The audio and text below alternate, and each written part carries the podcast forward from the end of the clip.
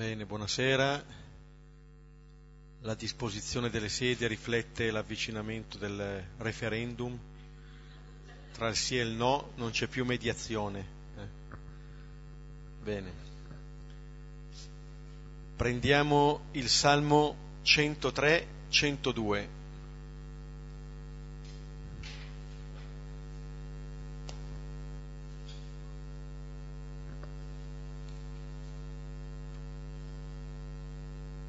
103-102, lo preghiamo come sempre a due cori, alternandoci ad ogni versetto.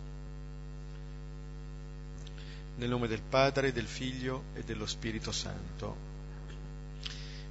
Benedici il Signore, anima mia, quanto in me benedica il suo santo nome.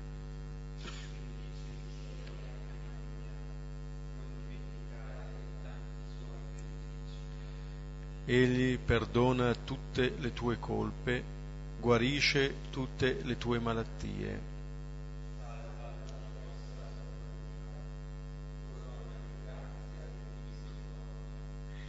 Egli sazia di beni i tuoi giorni e tu rinnovi come aquila la tua giovinezza.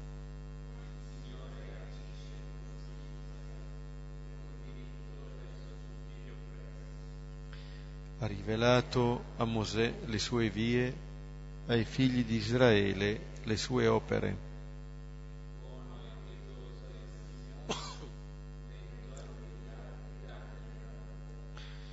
Egli non continua a contestare e non conserva per sempre il suo sdegno.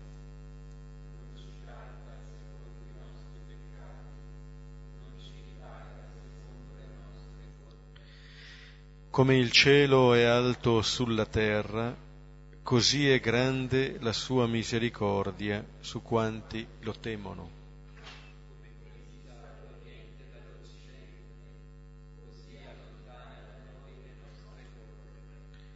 Come un padre ha pietà dei suoi figli, così il Signore ha pietà di quanti lo temono.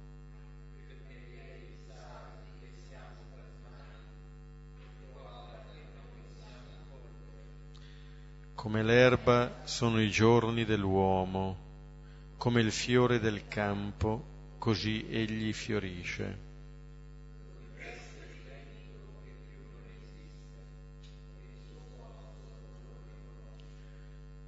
Ma la grazia del Signore è da sempre, dura in eterno per quanti lo temono, la sua giustizia per i figli dei figli.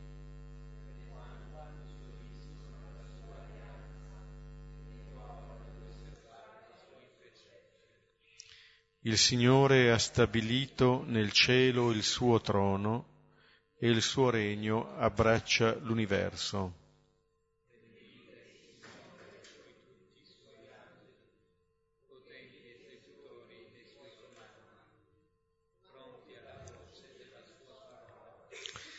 Benedite il Signore voi tutte sue schiere, suoi ministri che fate il suo volere.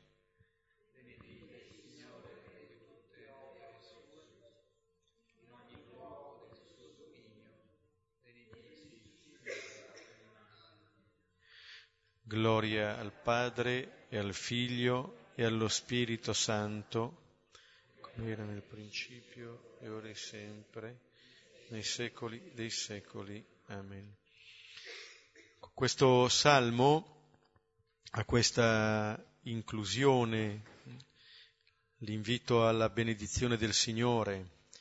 Benedici il Signore, anima mia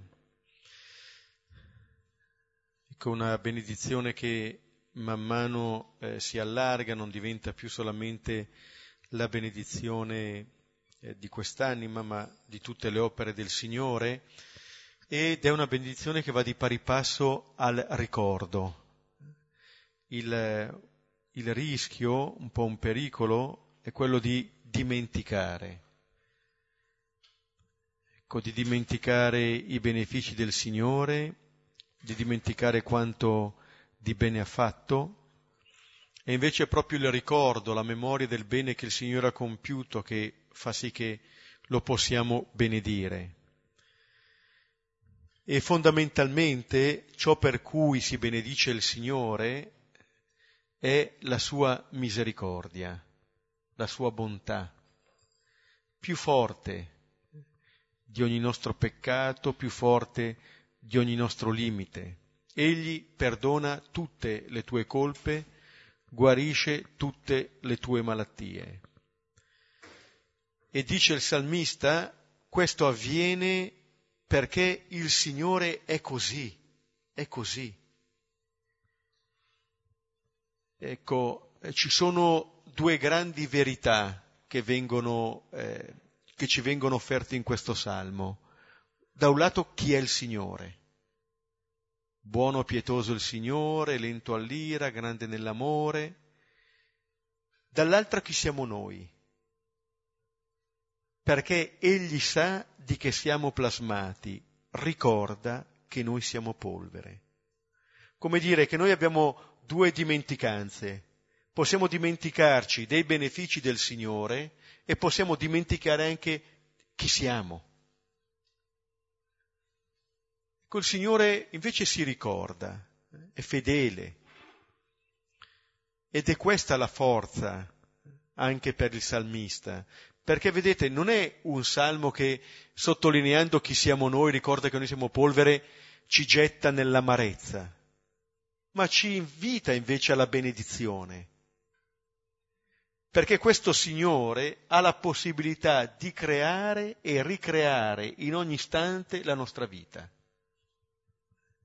Attraverso appunto quell'opera di ricreazione che è appunto il perdono, la misericordia.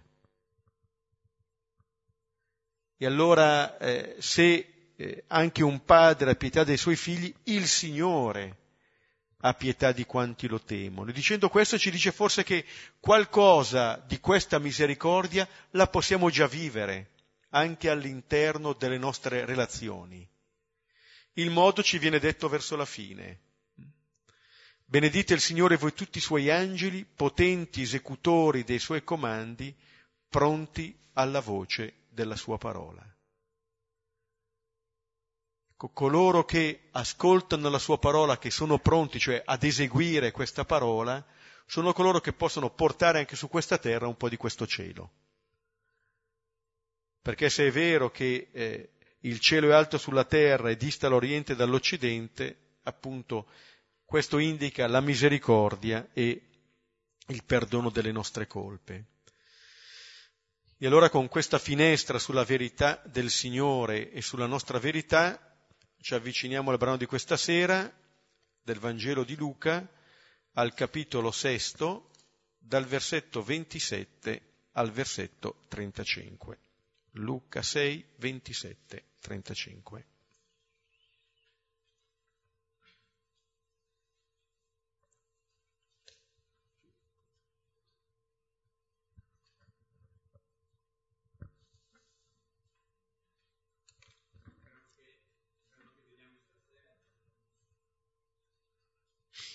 Il brano che vediamo stasera è la continuazione del discorso di Gesù nella pianura.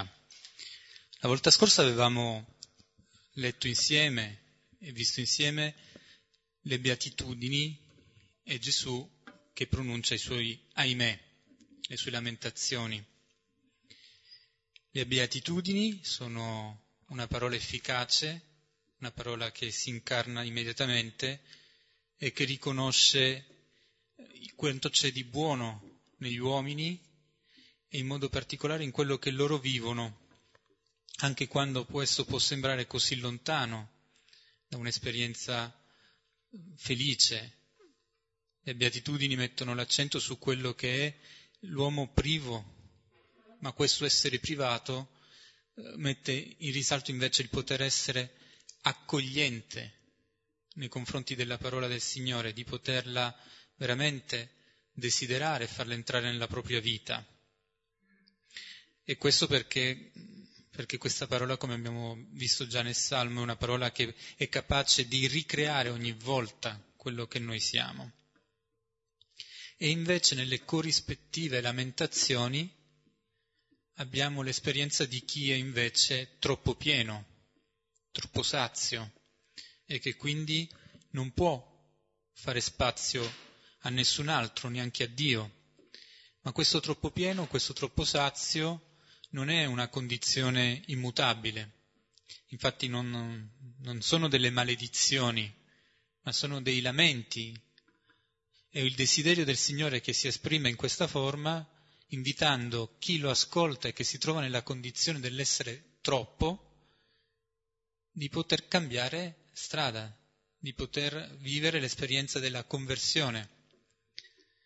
E quindi quello che ascolteremo anche stasera viene introdotto dalla presentazione di queste beatitudini, da queste lamentazioni, questo invito da parte del Signore a camminare sulla sua via, a fondare la propria vita sulla sua parola. E allora ascoltiamo il brano. Ma, vo- ma a voi dico che ascoltate, amate i vostri nemici Fate del bene a quelli che vi odiano. Benedite quelli che vi maledicono. Pregate per quelli che vi maltrattano. A chi ti colpisce sulla guancia, porgi anche l'altra. A chi ti prende il mantello, anche la tunica non negare.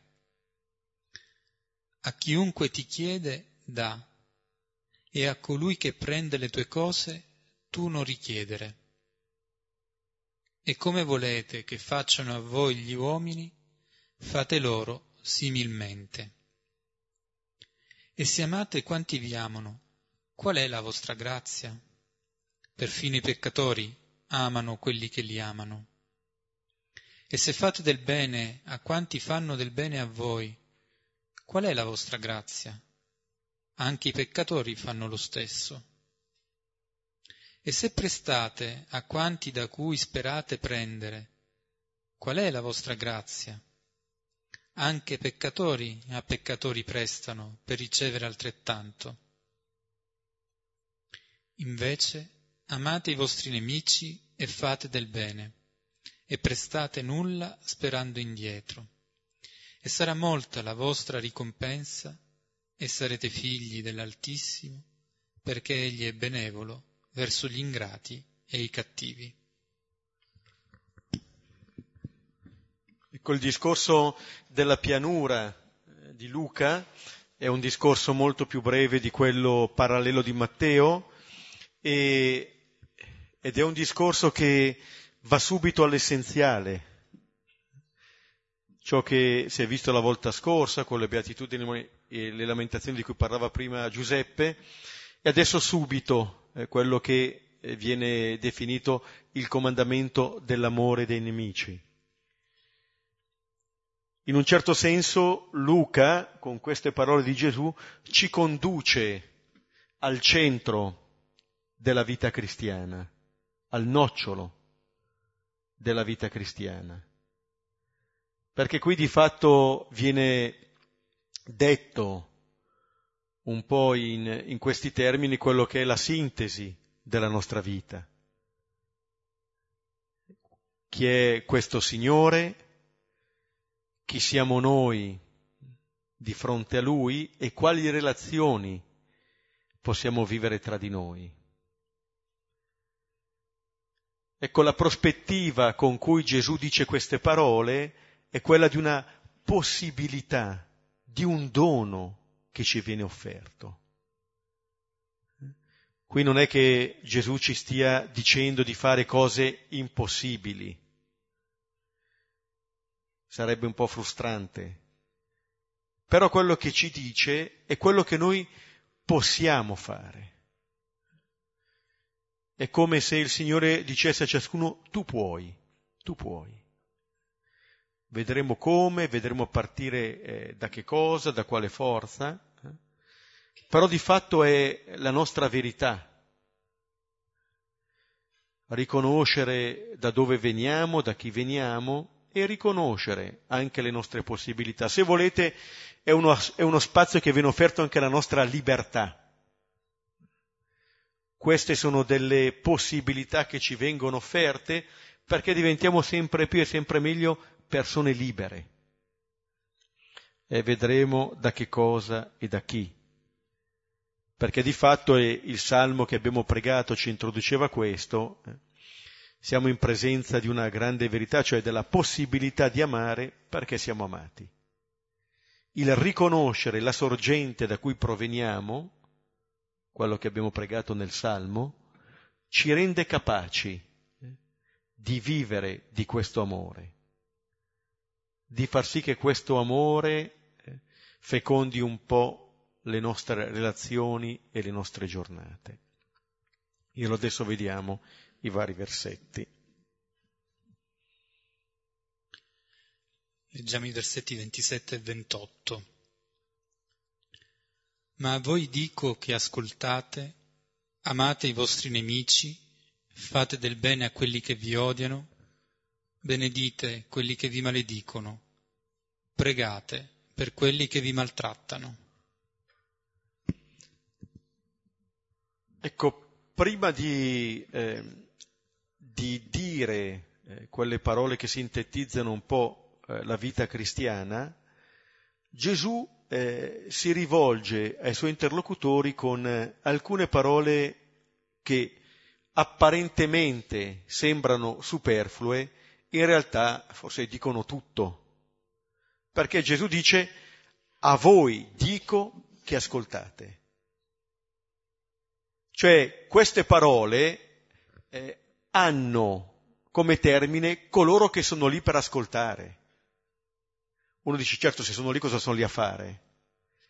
Ma vedete, questo ascolto presuppone una accoglienza, una obbedienza, quella che veniva prima eh, raffigurata dagli angeli, pronti alla voce della sua parola.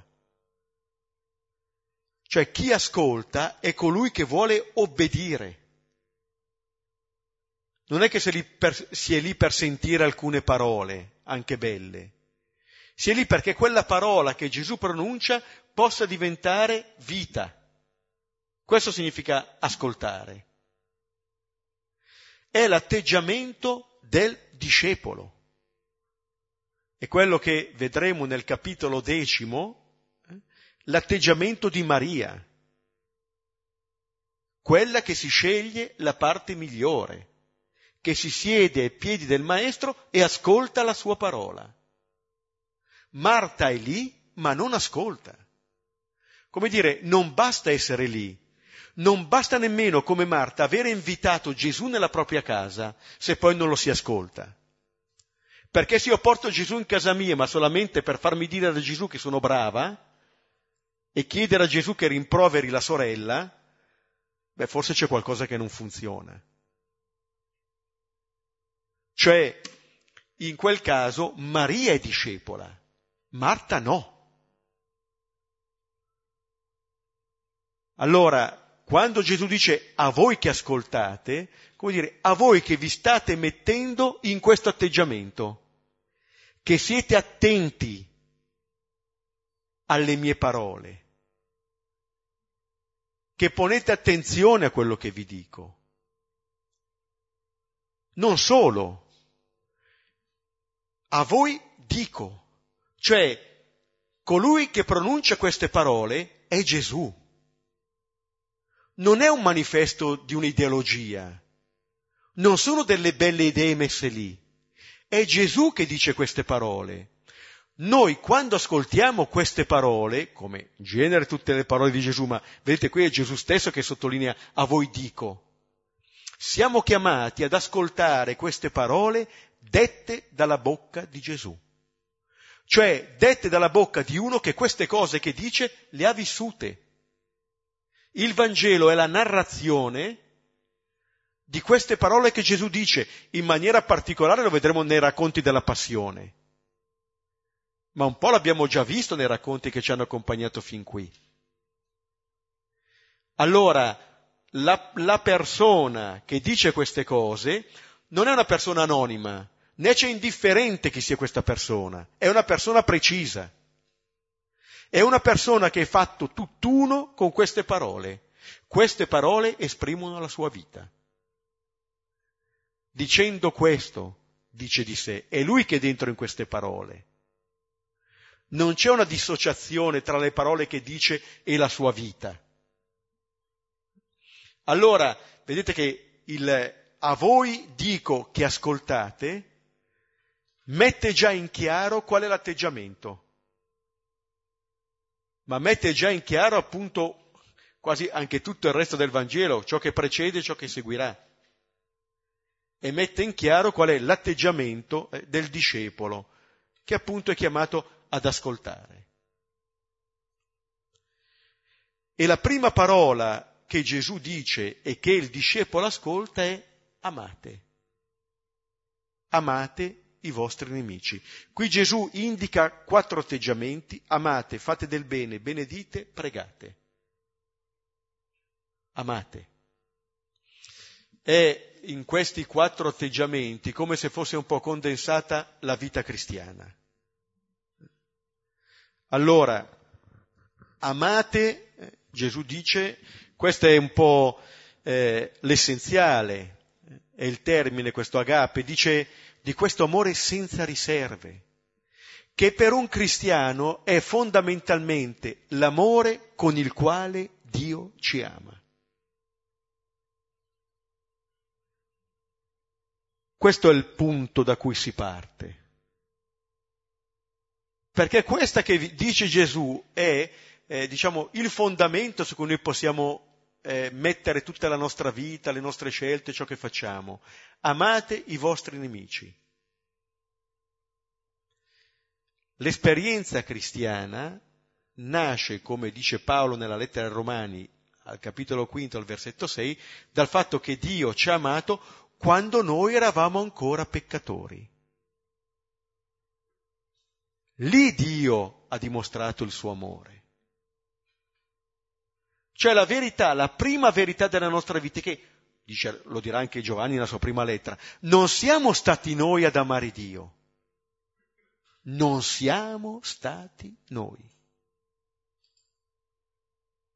Questo ci dovrebbe lasciare col cuore in pace, col cuore in pace, perché la nostra vita si fonda su un amore che abbiamo ricevuto.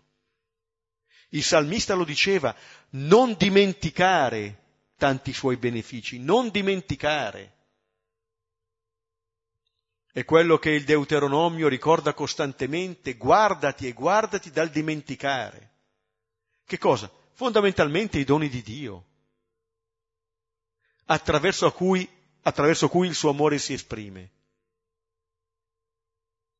Allora se quando eravamo noi nemici, lontani, siamo stati riconciliati, da qui proviene il senso di quello che Gesù dice.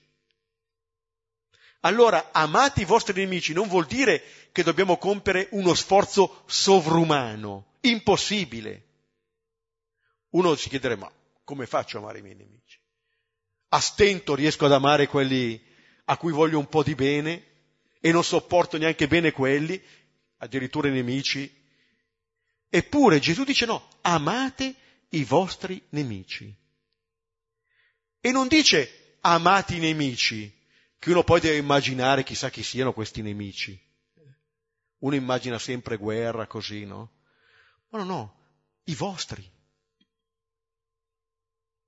Cioè quelli che voi fate fatica non solo ad amare, ma forse anche a sopportare.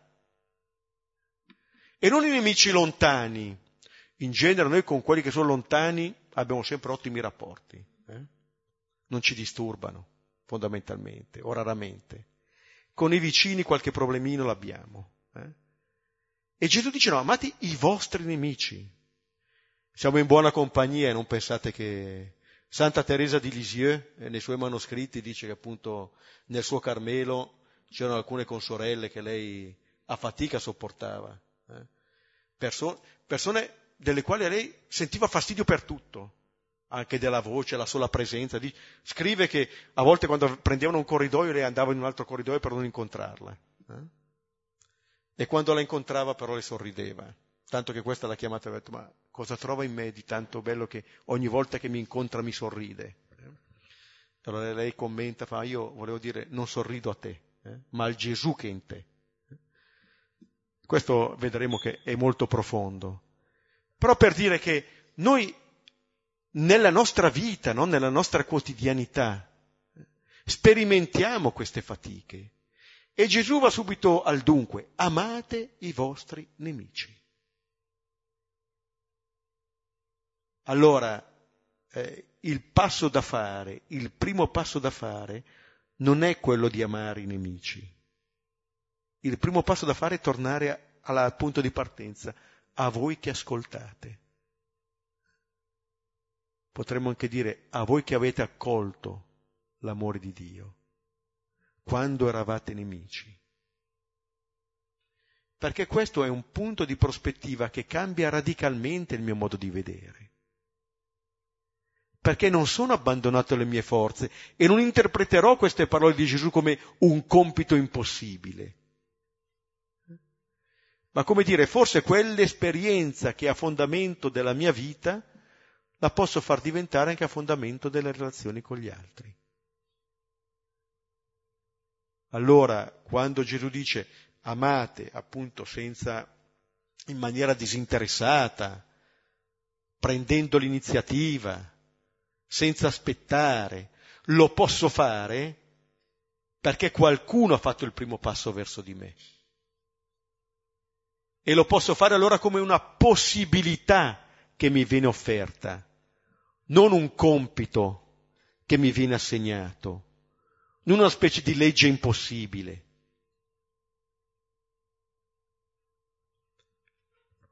Questo come primo atteggiamento. E per continuare su questo, quello che a me colpiva è che il legame che c'è tra questi elementi che vengono indicati da Gesù è quella che è la quarta beatitudine. Qua si parla di nemici, di gente che ci odia, che ci maledicono, che ci maltrattano. E nella quarta beatitudine è beato chi si ritrova ad essere odiato, messo al bando, insultato, respinto. Allora questo essere da parte nostra, riconoscere che c'è qualcosa che ci precede, questo amore che ci precede, è anche riconoscere che c'è questo essere beati, che il Signore ci dice e ci chiama beati, nel momento in cui sperimentiamo di avere dei nemici che sono nemici ben, ben concreti, non teorici, non astratti. E l'altra volta avevamo visto anche come questa parola beato non indica una situazione raggiunta e statica, ma è invece un invito ad andare avanti, a fare un altro passo. E qui vediamo qual è l'altro passo che ci viene dato come indicazione. Noi che siamo beati, e ce lo dice il Signore, pur essendo colpiti, odiati, espulsi, esclusi, maltrattati, diffamati, siamo chiamati a fare un passo ulteriore e che è quello di rompere una sorta di simmetria tra il male ricevuto e il male con cui rispondo. E come lo rompo? Come fa Gesù? Al male rispondo operando il bene.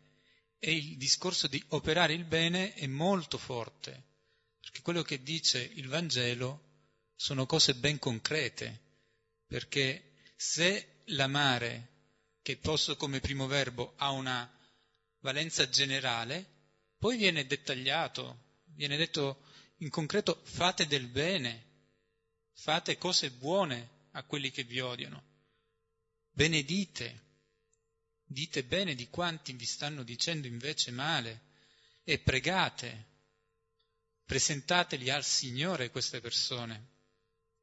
Quindi questo primo elemento nasce proprio da questa esperienza, che è l'esperienza di sentire che il Signore ci chiama beati e in questo riconoscere il nostro essere beati, sentire anche questa sollecitudine da parte del Signore che ci spinge a fare un passo in più.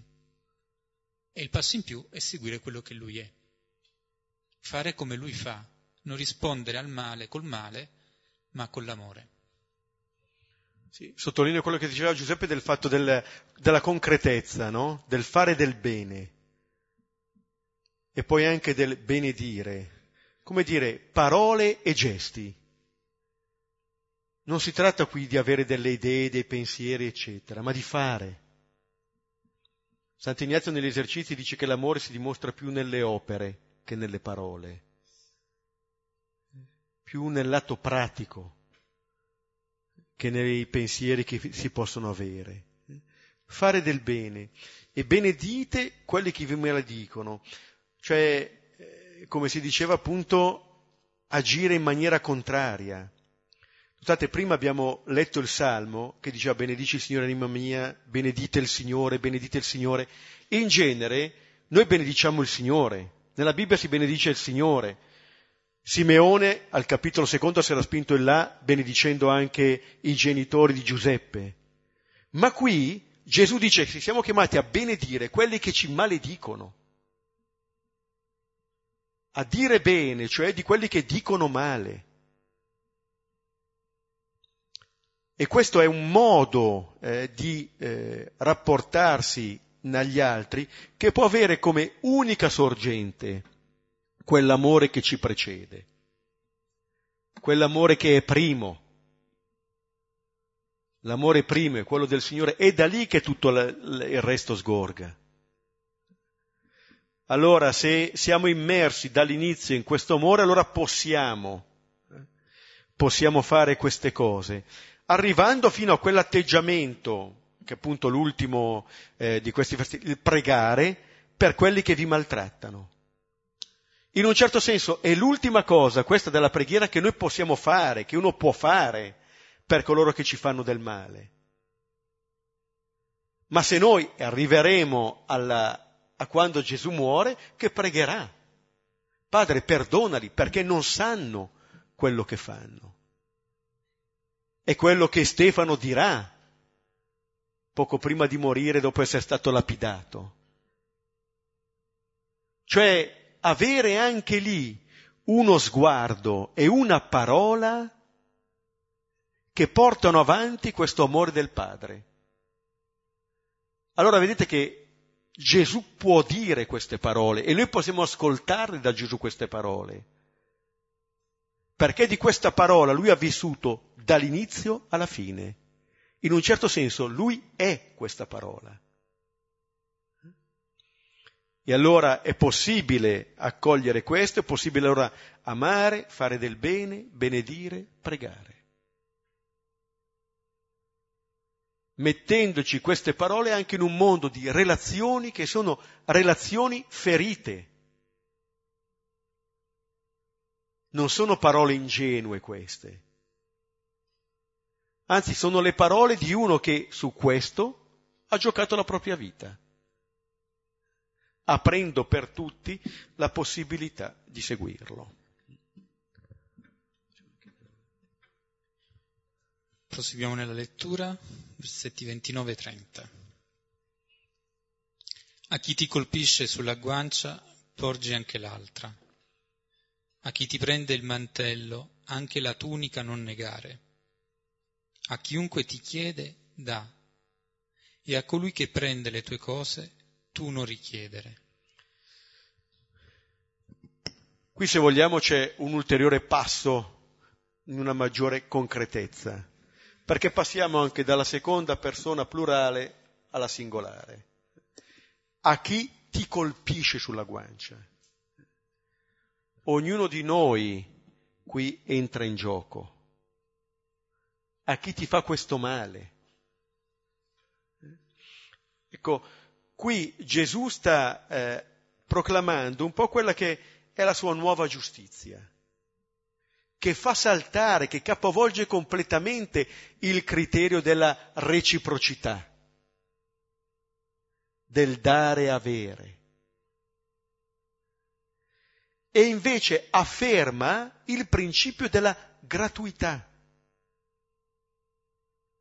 Come dire, se io accolgo quell'amore che sta a fondamento della mia vita, la cosa che potrò fare è renderlo principio di vita nuova nelle mie relazioni. Allora, chi colpi- a chi ti colpisce sulla guancia, porgi anche l'altra. Ora, qui non vuol dire affermare la nostra bravura nei confronti del cattivo di turno che mi ha dato una, una sberla. No, perché qui l'attenzione non è su di me. Sarebbe ancora un modo un po' eh, più raffinato, però di mettere ancora la mia persona al centro. Guarda come sono bravo io che prendo le sberle, c'è anche un po' di masochismo, e guardo come cattivo l'altro. No. Porgere anche l'altra vuol dire che io non mi difendo, non vivo la mia vita sul principio della difesa di me stesso e cerco di vivere la mia vita invece nel rapporto di fraternità con l'altro. Allora il porgere la mia guancia, l'altra guancia, significa forse rendere possibile all'altra persona una alternativa nel suo agire, nella disponibilità comunque a non restituire il male. Il male si ferma non restituendolo. saremmo ancora nella legge del taglione, che per carità fa già dei passi avanti rispetto ad altre leggi, ma saremmo ancora lì. Qui invece Gesù ci dice che la possibilità che il male si fermi risiede solamente nella possibilità di portarlo.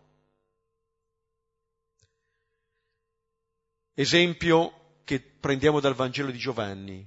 Quando Gesù, nella passione, è interrogato dal sommo sacerdote, a un certo punto riceve uno schiaffo da una guardia del sommo sacerdote.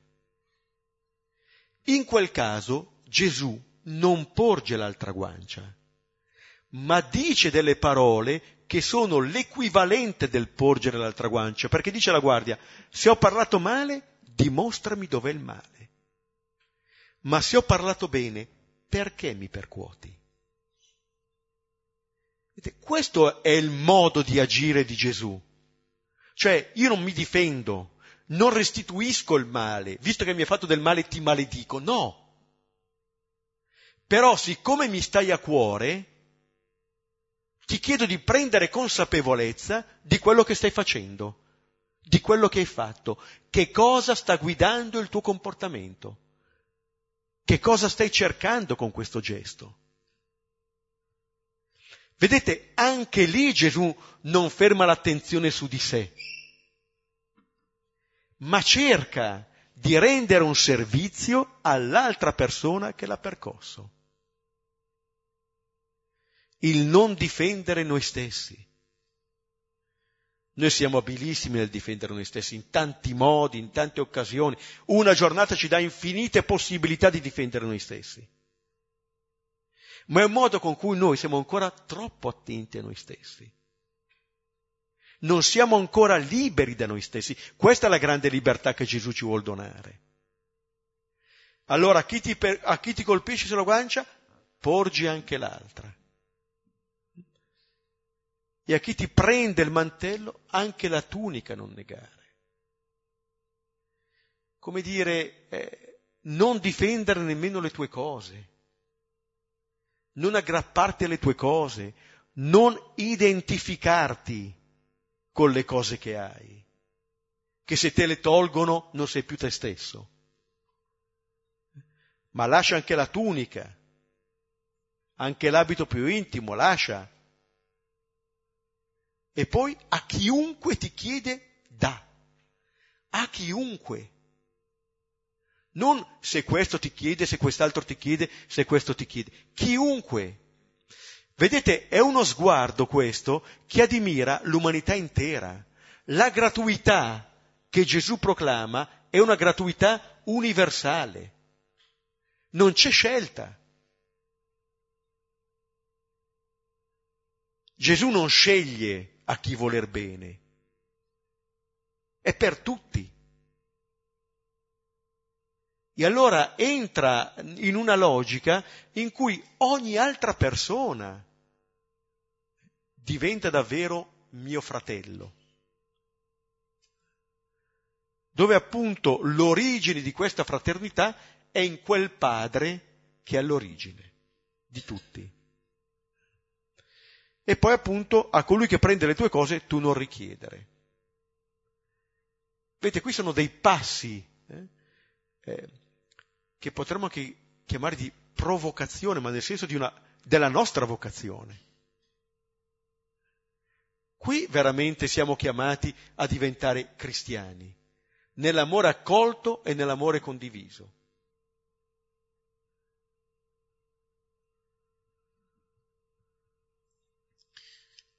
Sul fatto del prendere le cose tue e non richiederle, forse ci viene anche in aiuto riconoscere che queste cose che noi chiamiamo nostre all'origine ci sono state donate. E allora cosa c'è da difendere? Difendere un dono? Il dono per antonomasia non puoi difenderlo, perché ti è stato dato per poterlo rimettere in circolo, per poterlo ricambiare. E quindi quello che viene qui fuori è anche una logica diversa. Beppe parlava di fraternità, una logica di solidarietà in cui salta la distinzione tra mio e tuo, perché quello che viene invece ad emergere come forte è che c'è un nostro, che è un padre nostro. Anche tutto questo poter rinunciare a difendersi, a offrire la propria guancia, a farsi togliere il mantello, a dare quello che, si, quello che viene chiesto, eh, è possibile perché sento di non essere solo, sento che c'è il Padre con me. E questi versi ci dicono anche il modo come il Padre si comporta con noi, come il Padre non si difende da noi, come il Padre si lascia colpire. Ogni qualvolta noi ci ritroviamo ad avere delle difficoltà e quindi ce la prendiamo con lui, come non ha trattenuto nulla per sé, ma tutto ci ha donato, tutto quello che gli abbiamo chiesto, lui ce lo dona. Ancora una volta vediamo che se è rotta una logica di reciprocità nel modo in cui pensiamo i rapporti tra noi uomini, quella che invece non viene toccata è la reciprocità che c'è tra Dio e noi. Questi versetti ci dicono il modo in cui il Signore si presenta a noi, come Lui si offre a noi e come noi possiamo quindi da Lui imparare e con Lui vivere questi atteggiamenti che sono non di violenza, ma piuttosto di fraternità, di solidarietà, che fanno saltare quelli che sono gli schemi che ci ingabbiano e ci possono dare la possibilità a noi stessi per primi e a chi incontriamo poi di vivere relazioni in un segno nuovo, in un segno diverso, in un segno che non è della, dell'essere prede e predatori, ma invece fratelli.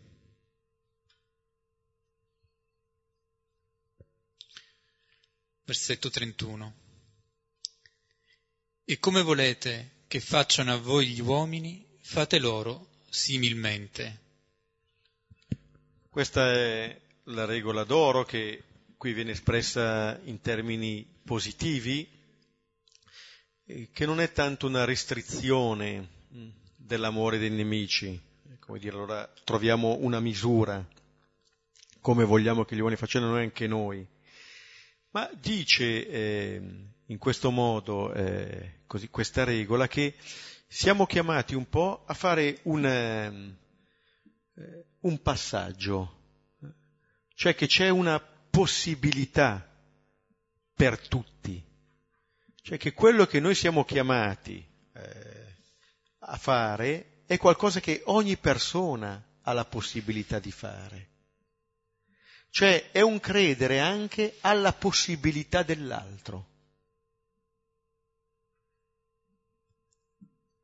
Queste parole eh, rivelano una fede sia nel Signore che ci ama, sia nelle nostre possibilità che abbiamo di amare, sia nelle possibilità che l'altro ha di amare.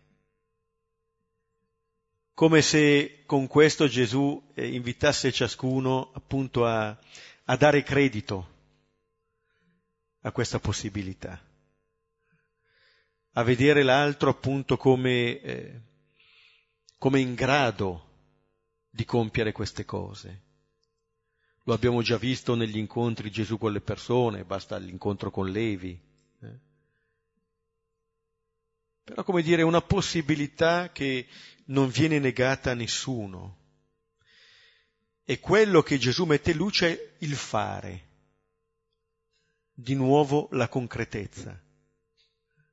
Di nuovo una possibilità che viene offerta come se eh, quello che più importa non è tanto l'affermazione del mio diritto nei confronti dell'altro, ma in un certo senso il mio dovere o la possibilità di essere in un determinato modo nei confronti dell'altro.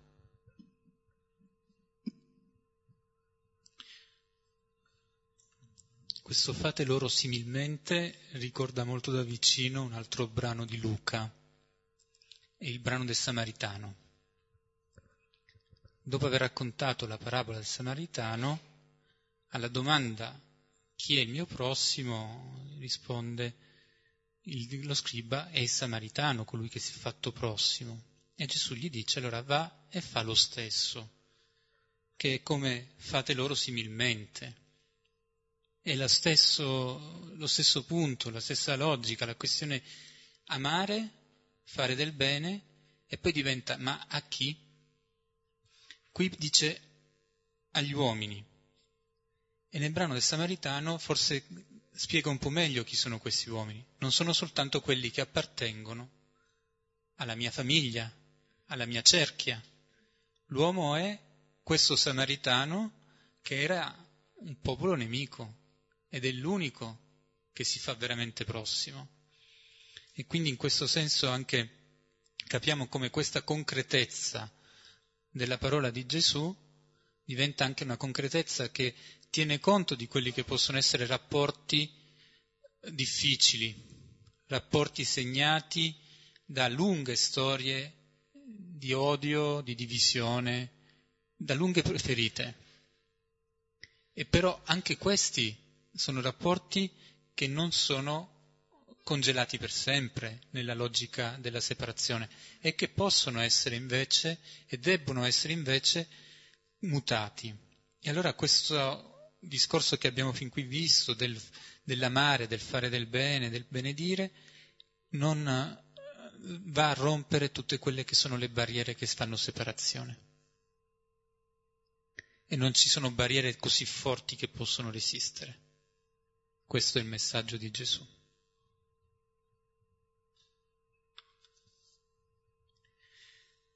E se amate quanti vi amano, qual è la vostra grazia?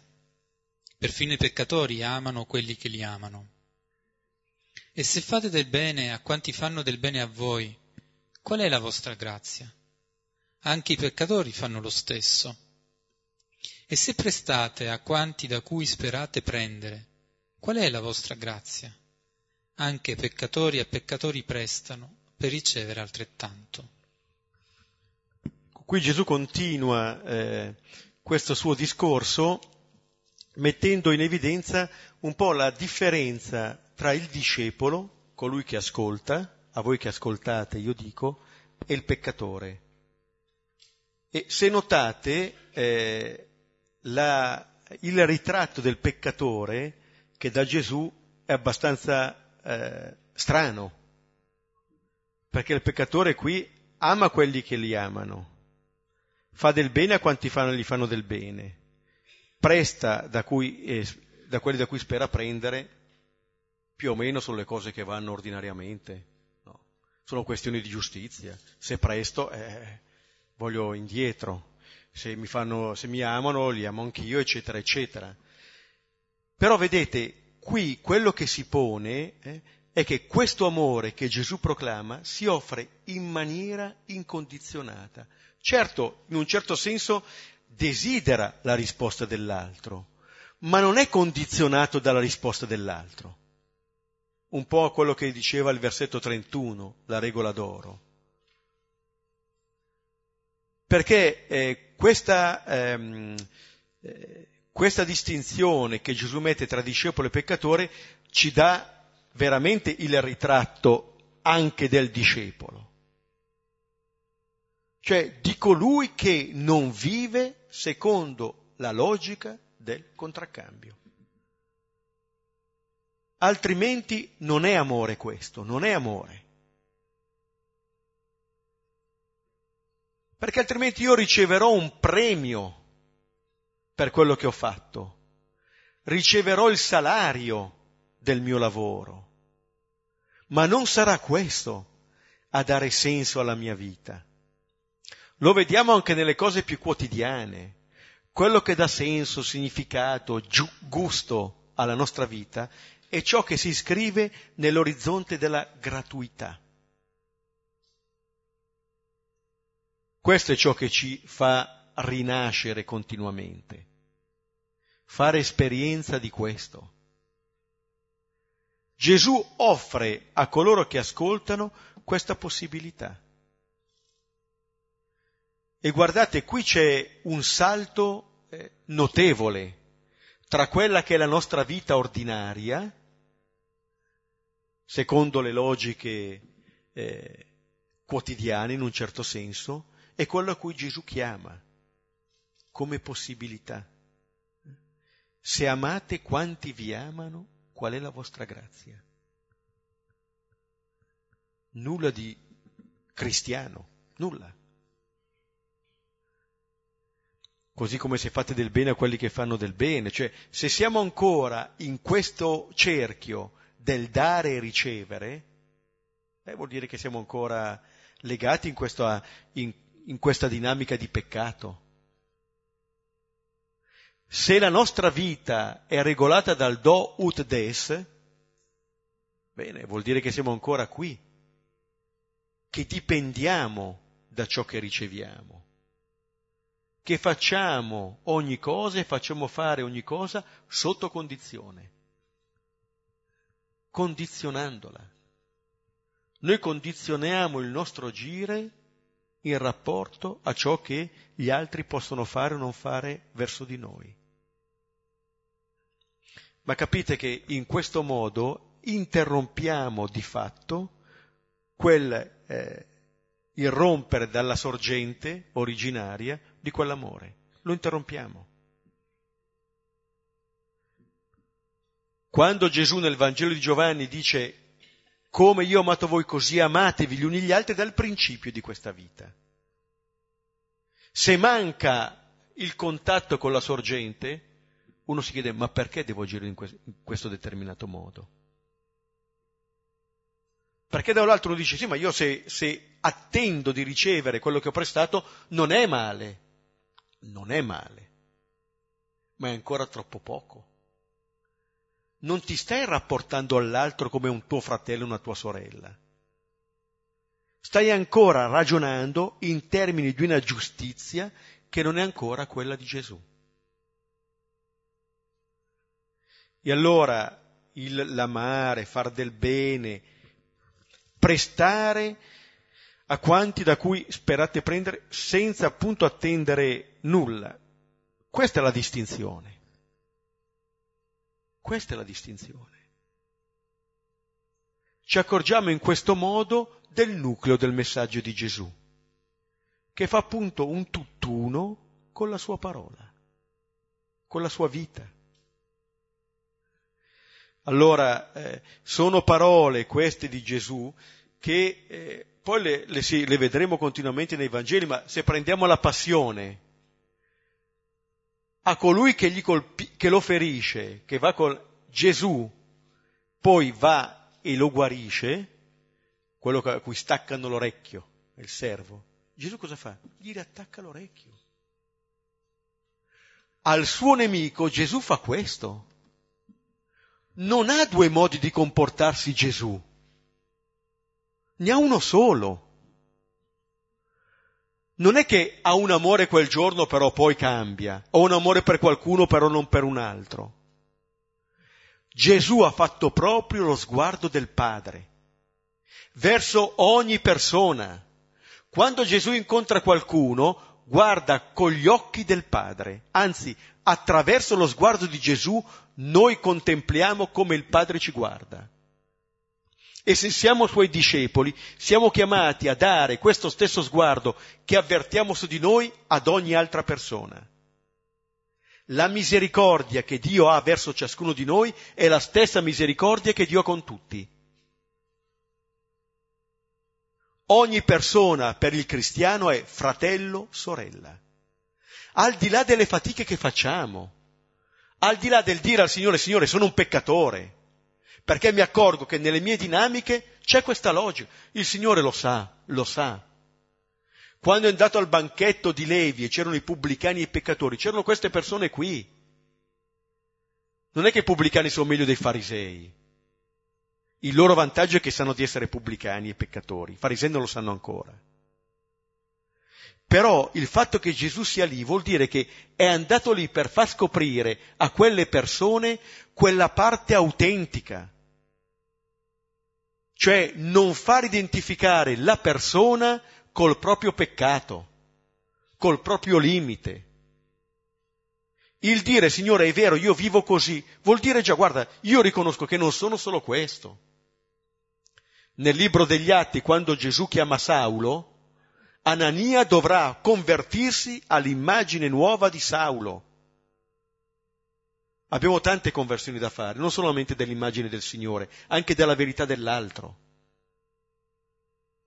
Quando Gesù ha chiamato Levi al capitolo quinto, ha visto cose che altri non avevano ancora visto. E a noi fa fatica a volte riconoscere questo. Giona, quando vede che i niniviti si convertono, si arrabbia. Quasi dire, era meglio che i nemici rimanevano nemici. Perché se adesso i nemici si convertono, sono chiamato a convertirmi anch'io. E sarà questa la storia. Cioè queste parole di Gesù ci chiamano continuamente alla conversione, ci mantengono continuamente in cammino. Se poi voi ci siete già arrivati, ringraziate il Signore e date lode a Lui.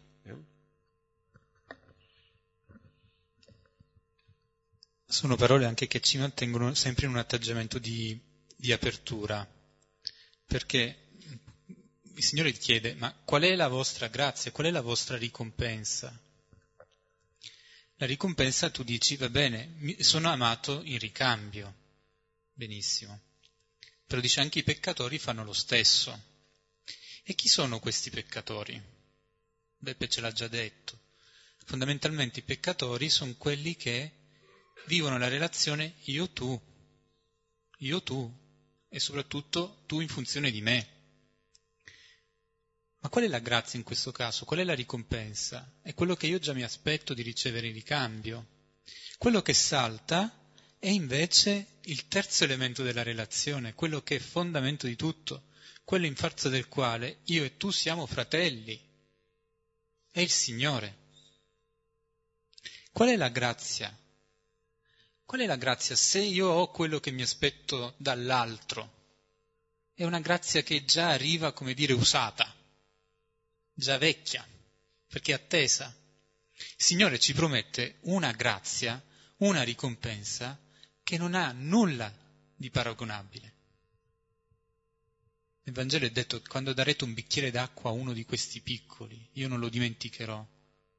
Perché la vera grazia, la vera ricompensa, la vera attenzione è quella che viene dal Signore e sfugge alla logica dell'attesa e della reciprocità, perché è fuori ogni scala umana.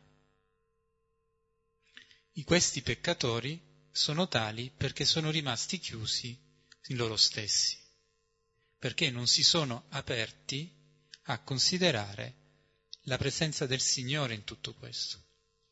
Quindi l'invito forte che ci viene dato è questo aprirci a questa presenza del Signore che è il fondamento delle nostre relazioni e a vivere la dimensione di un dare in modo gratuito, gratis, senza attendere come ricompensa, perché la ricompensa è nell'essere come Signore che dà gratis che dà senza attendere. Andiamo avanti. Invece amate i vostri nemici e fate del bene e prestate nulla sperando indietro e sarà molta la vostra ricompensa e sarete figli dell'Altissimo perché Egli è benevolo verso gli ingrati e i cattivi. Ecco, qui Gesù riprende alcune parole già dette, dopo averle nuovamente motivate, però anche questa ripetizione è interessante perché ci dice che queste sono le parole. Come dire, si dice e si ribadisce quanto si è detto. Questa è la verità, questo è il nucleo. Allora amate i vostri nemici, fate del bene eh, e prestate nulla sperando indietro. Cioè, eh, diceva, come diceva adesso eh, Giuseppe, la, questa ricompensa non è nell'ordine dell'avere, è nell'ordine dell'essere. E sarete figli dell'Altissimo. Saremo cioè come Dio. Siamo creati a immagine e somiglianza sua, dove Dio non è il nemico, come voleva il serpente, ma la nostra verità.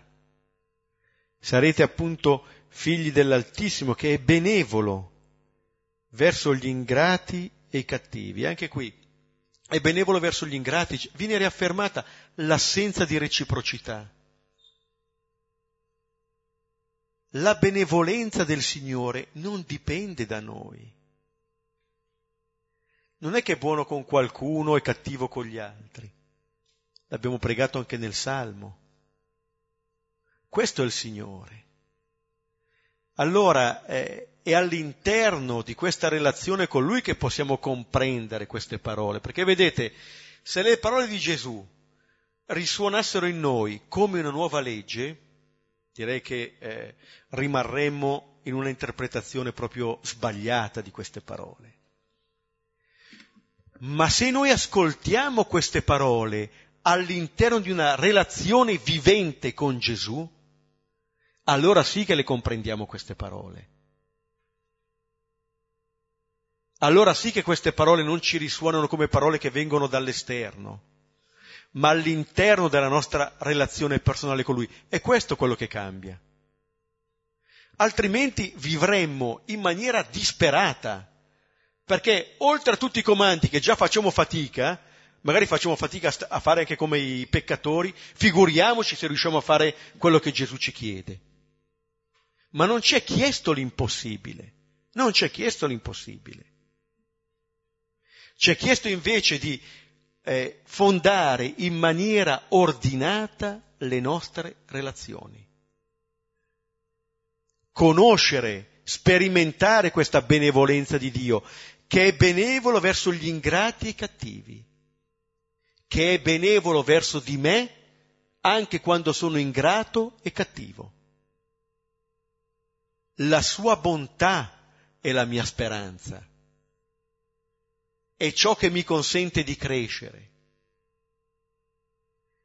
che rende ogni mia giornata carica di speranza, perché forse mi sarà data la possibilità di fare un piccolo passo in più nella mia sequela, ma nella mia sequela di questo Dio che Gesù mi rivela. Allora ribadire amate i vostri nemici, eccetera, vuol dire questa è la possibilità, tu puoi. Non tu devi, tu puoi. E il fatto che il Signore eh, fondi eh, questa mia possibilità sul suo amore sarà sempre vero. Guarda, se avete presente la, la, mm, l'incontro di Gesù col, cosiddetto col giovane ricco, l'amore del Signore precede la risposta di quella persona non è condizionata alla risposta di quella persona. E se il Signore desidera la risposta positiva di quella persona, non è per accontentare se stesso, ma perché lì c'è una possibilità nuova di vita, di vita per l'altro.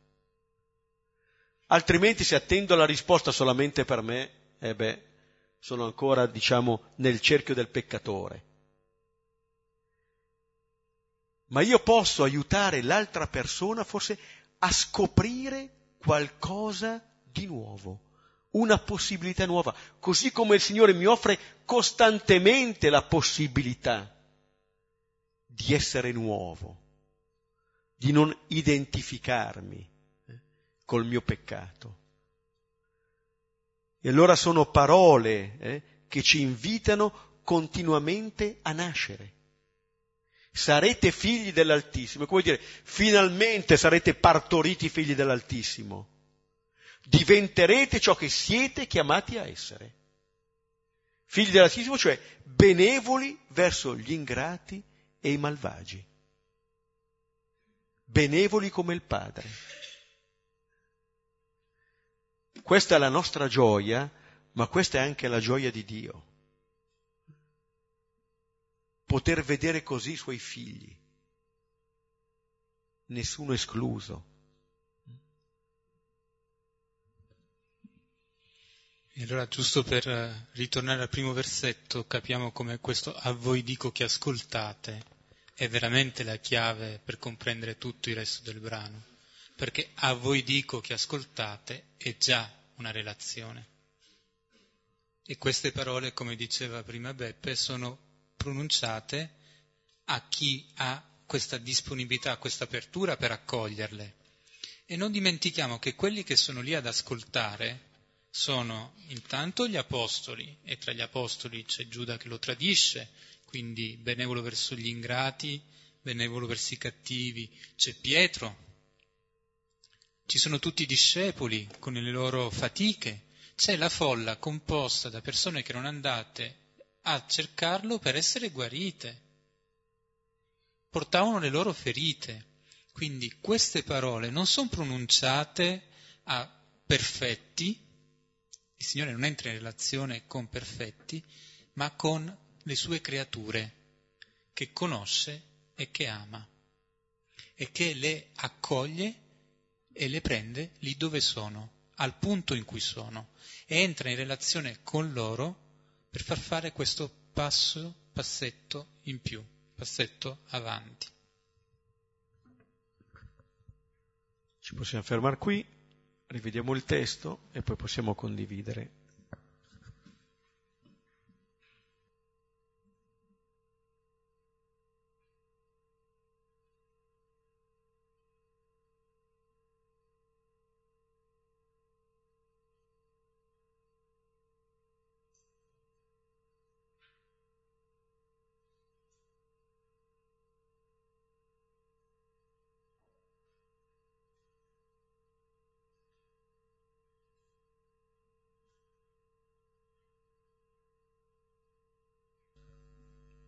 Non essendoci interventi, c'è un intervento, visto? Basta dire non essendoci interventi.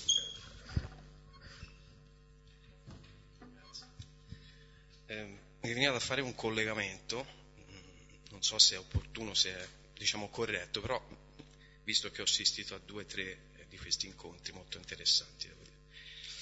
Eh, quindi sul concetto proprio di fare, di rispondere al male con il bene, no? che è una cosa almeno ai miei occhi, molto difficile da fare, perché spesso succede che la prima reazione, quindi la reazione più umana, è quella di quantomeno rispondere allo stesso tono, diciamo.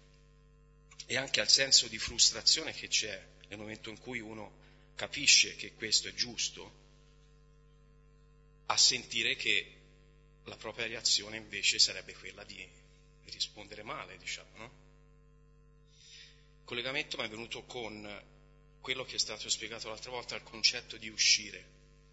Credo che fosse il discorso della montagna, se non vado errato, che mi è rimasto, mi è rimasto molto impresso perché cioè uscire per, non, per darsi il tempo e lo spazio, quindi di eh, non scontrarsi magari, non, cioè prendersi il tempo e lo spazio per poter digerire questa cosa e poter darsi la possibilità di rispondere nella maniera giusta. E quindi questo mi dà un po' più di respiro, nel senso nel momento in cui io sento questa frustrazione di avere questa difficoltà di rispondere subito con, diciamo, con il cuore giusto, quindi la possibilità di uscire, tirarmi fuori e dire ok, do un po' di possibilità, diciamo, tutto qua. Grazie.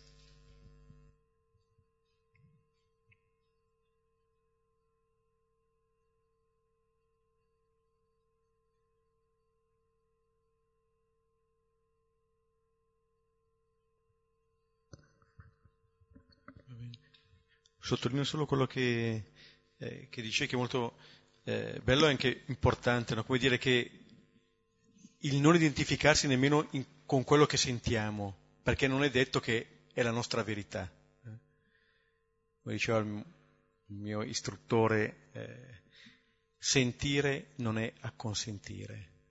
Posso sentire alcune cose, ma poi eh, posso dire di sì o dire di no a quello che avverto. Prima eh, di concludere, leggiamo due righe di Frère Christian de Chergé, questo monaco trappista ucciso con sei confratelli vent'anni fa. Sono delle parole che lui ha scritto commentando una irruzione nel monastero di alcuni terroristi. Sei uomini armati fanno irruzione alla vigilia di Natale. Il capo dei terroristi chiede medicine, denaro, e l'aiuto del medico in caso di necessità. Christian de Chergé, che è il priore, non cede su nulla, accorda solo la possibilità di essere curati dal medico presso il dispensario e non sulle montagne. E poi Christian commenta. Eravamo faccia a faccia. Ha presentato tre richieste e per tre volte ho potuto dire no o non così ci ha detto non avete scelta. Ho detto sì, ho una scelta. Non solo perché ero il custode dei miei fratelli, ma anche perché ero il custode di quel fratello che era là di fronte a me e che doveva poter scoprire lui qualcos'altro rispetto a ciò che era diventato. uno che arriva a vedere così l'altro e a scrivere queste parole ha fatto proprio eh, lo sguardo di Gesù su se stesso e sugli altri.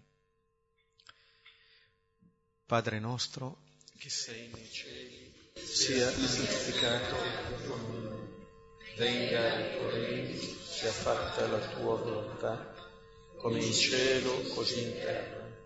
Dacci oggi il nostro pane quotidiano e rimetti a noi i nostri debiti, come noi rimettiamo ai nostri debitori, e non abbandonarci nella tentazione, ma liberaci dal male. Nel nome del Padre, del Figlio e dello Spirito Santo. Il prossimo incontro sarà l'8 novembre, ecco, per cui ci rivedremo nel mese prossimo, l'8 e un